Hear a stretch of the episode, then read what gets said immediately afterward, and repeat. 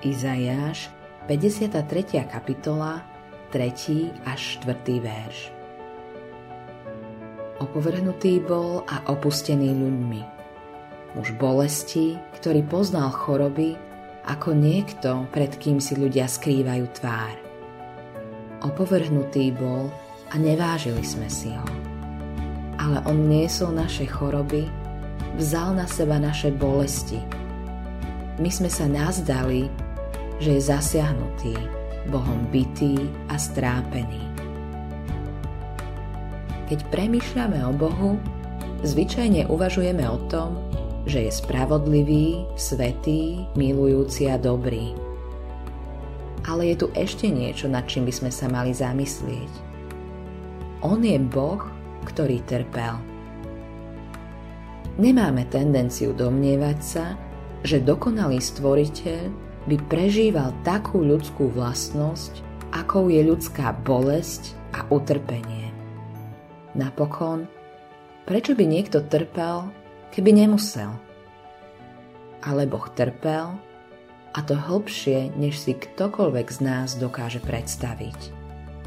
John Stott vo svojej knihe The Cross of Christ, Kristov kríž, povedal Náš Boh je trpiaci Boh a som presvedčený o tom, že má pravdu.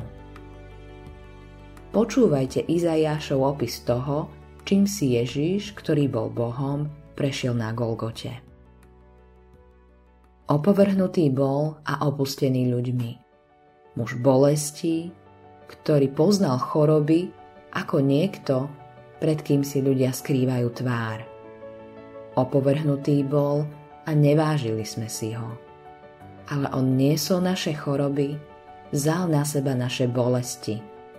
My sme sa nazdali, že je zasiahnutý, Bohom bytý a strápený. Ale on bol prebodnutý pre naše priestupky, zmučený pre naše neprávosti. On znášal trest za náš pokoj. Jeho jazvami sa nám dostalo uzdravenia.